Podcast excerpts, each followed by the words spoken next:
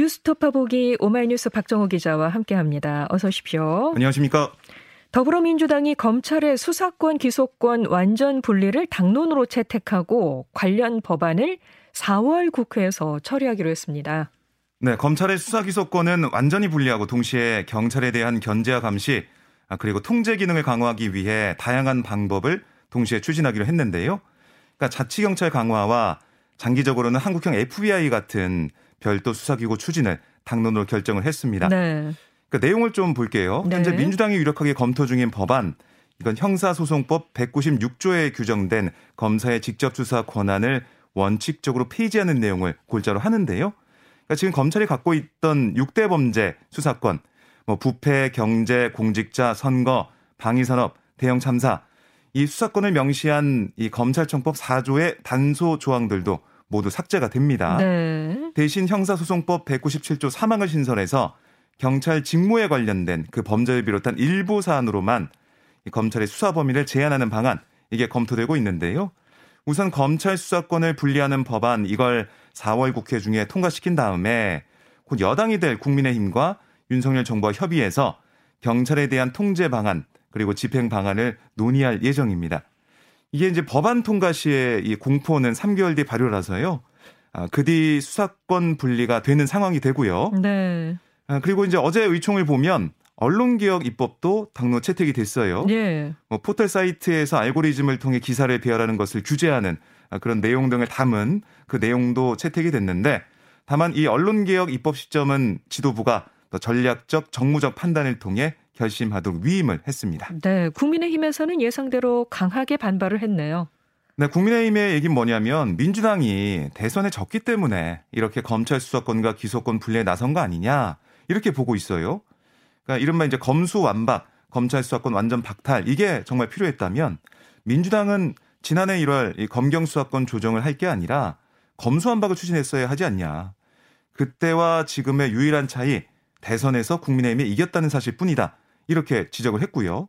그러면서 결국 검수완박 법안 강행은 대선 민심을 스스로 좀 거스르는 거고 문재인 대통령과 이재명 고문을 시키기 위한 방탄 법안을 만들겠다는 거다. 이렇게 주장을 했습니다. 네. 하지만 지금 국회 의석 상황을 보면 국민의힘의 의석수가 많이 적죠. 그렇죠. 그래서 민주당의 법안 처리를 막긴 어려운 상황인데요. 민주당이 4월 강행 처리를 하려고 한다면 우리가 봤던 필리버스터 아, 무제한 토론. 무제한 토론을 하는 그렇습니다. 거죠. 이런 걸 통해서 아, 동원해서 이걸 저지하겠다 이렇게 얘기를 했어요. 예. 그리고 정의당과 검수한박 법안 추진에 대해서 적극 연대할 거다 이런 입장도 밝히고 있습니다. 검찰도 물론 예, 민주당의 수사권과 기소권 분리 추진에 유감을 표명했죠. 예, 대검이 그 민주당 어제 이제 의원총회 결과가 알려진 다음에 바로 입장을 냈는데요. 현명한 결정을 기대했는데 대단히 유감스럽다. 이렇게 짧게 입장을 냈고요. 아, 관련 법안 저지를 위한 후속 대응책 마련에 들어갔습니다. 아, 이렇게 되니까 관심을 모아 아, 관심이 모아지는 한 사람이 또 있죠. 직을 걸고 법안 저지에 나서겠다는 김호수 검찰총장 아직 별다른 입장을 내지 않고 있는 상황인데요.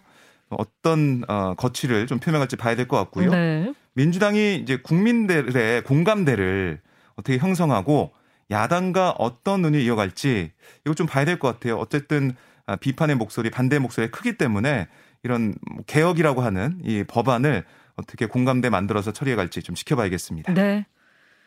자, 윤석열 대통령 당선인 측과 안철수 인수위원장, 이 국민의당 이태규 의원의 인수위원직 사퇴로 떠오른 공동정부 이상 기류론의 진화에 나섰습니다. 네, 그러니까 양측 모두 이태규 의원의 사퇴가 초대 내각 인선을 둘러싼 갈등으로 빚어진 거 아니냐 이런 일각의 시각을 일축하는 모습이었는데요. 네. 먼저 장재원 당선인 비서실장 어제 기자들에게 뭐라고 했냐면 이태규 의원에 대해서 신뢰에 전혀 변함이 없다. 계속 함께 했으면 좋겠다. 이렇게 사의를 만류하겠다는 뜻을 밝혔고요. 공동정부 구상이 파열음을 빚는 게 아니냐 이런 질문에 파열음은 무슨 파열음이냐. 안 위원장이 계신데 안철수 위원장 얘기하는 겁니다. 네. 파열음 없다. 잘 진행될 거다. 이렇게 말을 했습니다. 이와 관련해 안철수 위원장도 이태규 의원이 대선 또 뭐 후보 단일화 과정에서 또 인수위를 하면서 여러 가지 힘든 점에 대해 본인이 감당하기 힘들다는 뜻 그걸 자신에게 전해왔다. 라고 설명을 했고요. 나름대로 뭐 본인이 또 이제 설득했다고 해요. 안 위원장이. 예. 하지만 이태규 의원의 의지가 워낙 굳었다. 이렇게 설명을 했습니다. 그런데 안 위원장이 공동정부론 이상 기류에는 선을 그었지만 내각 인선 1차 발표에 대해서는 좀 뼈 있는 말을 남겼어요. 네, 그러니까 지금 시각이 내각 인선 1차 발표 때 안철수 위원장 쪽 사람들이 하나도 안 들어갔다. 예. 공동정부 만들겠다고 했는데 이거 어떻게 된 거냐 이런 지적이 있었어요. 안철수 위원장이 몇몇 인사들을 추천했다는 얘기도 들리던데요. 네, 뭐 과학기술계나 보건복지 쪽에 추천했는데 그게 안 됐다는 거예요. 예. 그래서 안 위원장이 이게 추천 인사 안 들어간 거 어떻게 된 거냐 이런 지, 질문에 제가 전문성이 있는 분야에 대해서 조언을 드리고 싶었었지만 그런 과정은 없었다. 어. 이렇게 얘기를 했습니다. 네. 어, 또새 정부의 청사진을 제대로 그려가는 게 아주 중요한 일이기에 그 청사진을 제대로 실행에 옮길 만한 능력 있는 분들은 추천도 해드렸다. 아, 그렇지만 인사는 당선인의 목 아니겠냐 이렇게 반문하기도 했습니다. 네. 그러니까 이 워딩을 쭉 들어보면 안 위원장이 좀 불편한 감정을 표현한 게 아니냐 이런 해석이 나오는 상황이에요. 예. 추천도 했고 그렇지만 그 인선이 안 됐고 또 조언을 하고 싶었는데도 그런 과정이 없었고 음. 소통이 없었다는 거 아니겠습니까? 그래서 어쨌든 이런 불편한 감정이 좀 드러나고 있는 거고 여섯 명 정도 과학 의료계 인사 중심으로 일기 내각에 들어갈 사람을 추천을 했다 이런 얘기가 들리고 있는데 전혀 반영되지 않은 상황이 되겠죠. 네. 그래서 이제 오늘 발표될 걸로 보이는 이 2차 내각 인선 10명의 장관 후보자가 발표될 예정인데요. 뭐 외교부, 통일부, 뭐 행안부 등등 발표가 될 겁니다. 오늘 인선 내용에 따라서 양측의 갈등이 본격적으로 외부로 분출되는 게 아니냐 이런 관측도 나오고 있습니다. 뭐 지금 어, 7, 8명은 최소 발표가 될 거고 10명 다 발표되지는 않을 수도 있다. 뭐 이런 얘기도 있던데요. 마지막까지 이제 조율을 하는 과정이 필요하겠죠. 자, 어쨌든 이렇게 되고 보니 국민의힘과 국민의당의 합당 선언이 계속 미루어지면서 차질을 빚고 있는 점도 눈에 띕니다. 네, 실무협의는 사실상 끝났다라고 보는 게 맞을 것 같고요. 양 지도부 간의 최종 선언만 남겨두고 있다고 알려지고 있거든요. 하지만 막판 기싸움의 기류도 감지가 되고 있습니다. 네. 그러니까 6일 지방선거 공천과 경선 룰 같은 문제, 그다음에 당 재정, 사무처 인력 승계, 합당요 당 지도부와 기구 구성 여러 가지 갈등 요인이 있어요. 네. 여기다가 이태규 의원의 인수위원직 사태로 불거진 이 내용 어떻게 갈지 좀 봐야겠습니다. 예. 합당 여부는 끝까지 좀 지켜봐야 되겠네요. 아, 다시 인수위 상황을 보면은요, 인수위가 탈원전 정책 폐기를 공식화했습니다. 네, 원희룡 기획위원장이 민주당 정권은 탄소 중립을 외쳐왔지만 온실가스 배출량 작년 4% 이상 늘었고 올해도 늘어날 예정이다. 전기요금 인상 요인이 매년 4에서 6% 쌓아놓고 있고 미래에도 그 부담을 그대로 유지시킨 채 다음 정권의 책임을 떠넘기고 있다. 이렇게 지적을 했습니다. 네.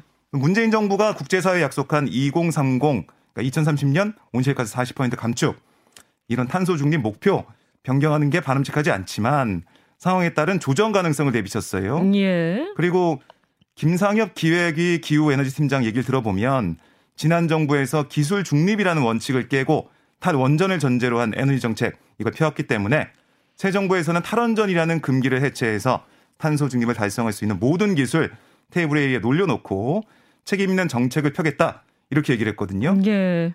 문재인 대통령이 그저께 한 얘기가 뭐냐면 탄소 중립 정책 근간 유지 필요성 강조했어요. 네네. 이렇게 탈원전 폐기를 두고 인수위의 얘기가 나왔기 때문에 현 정부의 긴장 수위 높아질지 좀 지켜봐야겠습니다. 예.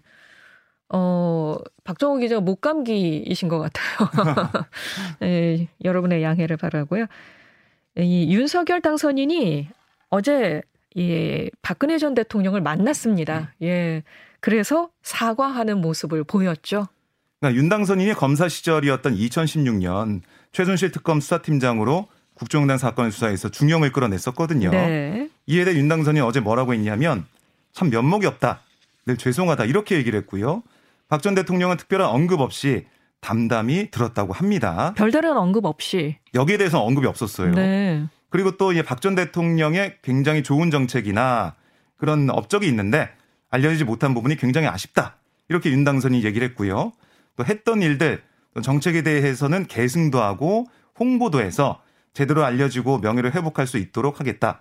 이렇게도 얘기를 했습니다. 여기에 대해 박 전 대통령 감사의 뜻을 나타냈다고 하고 또 박 전 대통령의 말도 좀 중요해 보이는데 아주 오래전에 만난 사람인 것 같다. 친근함을 나타내는 그런 모습도 있었고 네. 좋은 대통령은 남아달라. 이렇게도 얘기를 했어요. 그리고 이제 중요하게 봤던 부분 중에 하나가 취임식 참석 여부입니다. 그렇죠. 박 전 대통령한테 윤 당선인이 참석을 부탁을 했거든요. 예. 그런데 박 전 대통령 뭐라고 했냐면 흔쾌히 승낙은 하지 않았어요. 5월 10일 그때 건강상태 보겠다라고 했거든요. 아. 이때 참석을 할지 참석하지 않을지 여기에 따라서 두 사람의 이제 구원 오래된 이런 원한 관계 이런 것들이 풀릴지 일단락이 될지 좀 봐야겠습니다. 그렇군요. 어, 윤당 선인이 박 전 대통령을 전직 대통령으로서 극진히 예우한 것 같네요. 네. 네. 이번 대선과 대구 지역에 대한 언급도 있었죠. 윤당 선인은 대구 경북에서 몰표를 줘서 당선됐다 이렇게 얘기를 했고요. 박 전 대통령은 이 지역 발전에 많은 관심을 가져달라 이렇게 또 당부를 했습니다. 그러자 윤당 선인은 그렇지 않아도 권영진 대구시장이 청구서를 들고 왔다. 또 복지 문제는 경북대 병원장을 복지부 장관으로 임명했으니까 복지는 해결이 잘 될 거다. 이렇게 웃으며 말하기도 했는데 이런 모습을 보고 어, 민주당과 정의당은 좀 비판적인 목소리를 내고 있습니다. 네. 뭐라고 했냐면 민주당 같은 경우는 윤 당선자의 사과 뭐에 대한 사과냐? 탄핵을 부정한 거라면 촛불을 든 국민에 대한 모독이다. 자신이 주도했던 수사의 정당성을 부정하는 거라면 윤 당선자와 검찰이 그렇게 강조하는 이 사법 정의는 도대체 뭐냐? 이렇게 반문했고요.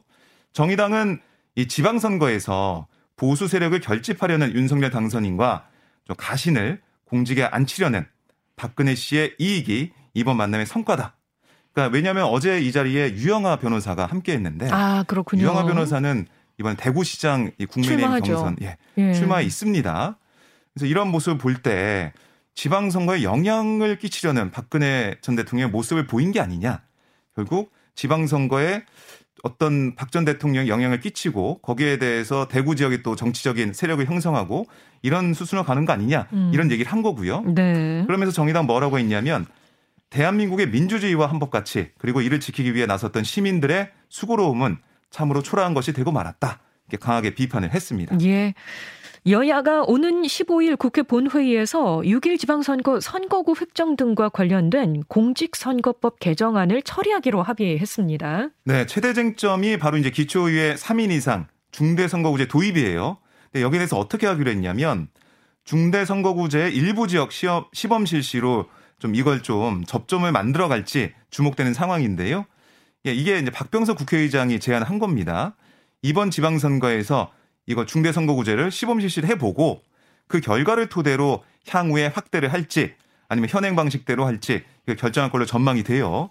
이거 좀 봐야 될 것 같고 그리고 여야가 특검 추천 권한과 방식에서 이견을 보였던 고 이해람 중사 특검 법안 이거는 법원행정처와 대한변호사협회가 각각 두 명의 후보자를 추천하고 그중 한 명을 대통령이 임명하는 방안으로 합의를 했는데요. 아, 이 사안 같은 경우는 아, 이해람 중사 아, 가족들이 눈물을 흘리면서 안타까워하는 모습도 저희가 볼 수가 있었는데 네. 늦었지만 특검을 통한 재조사로 진상을 철저히 규명하고 책임자를 엄벌할 수 있을지 좀 지켜봐야겠습니다. 알겠습니다. 지금까지 오마이뉴스 박정호 기자였습니다. 고맙습니다. 고맙습니다.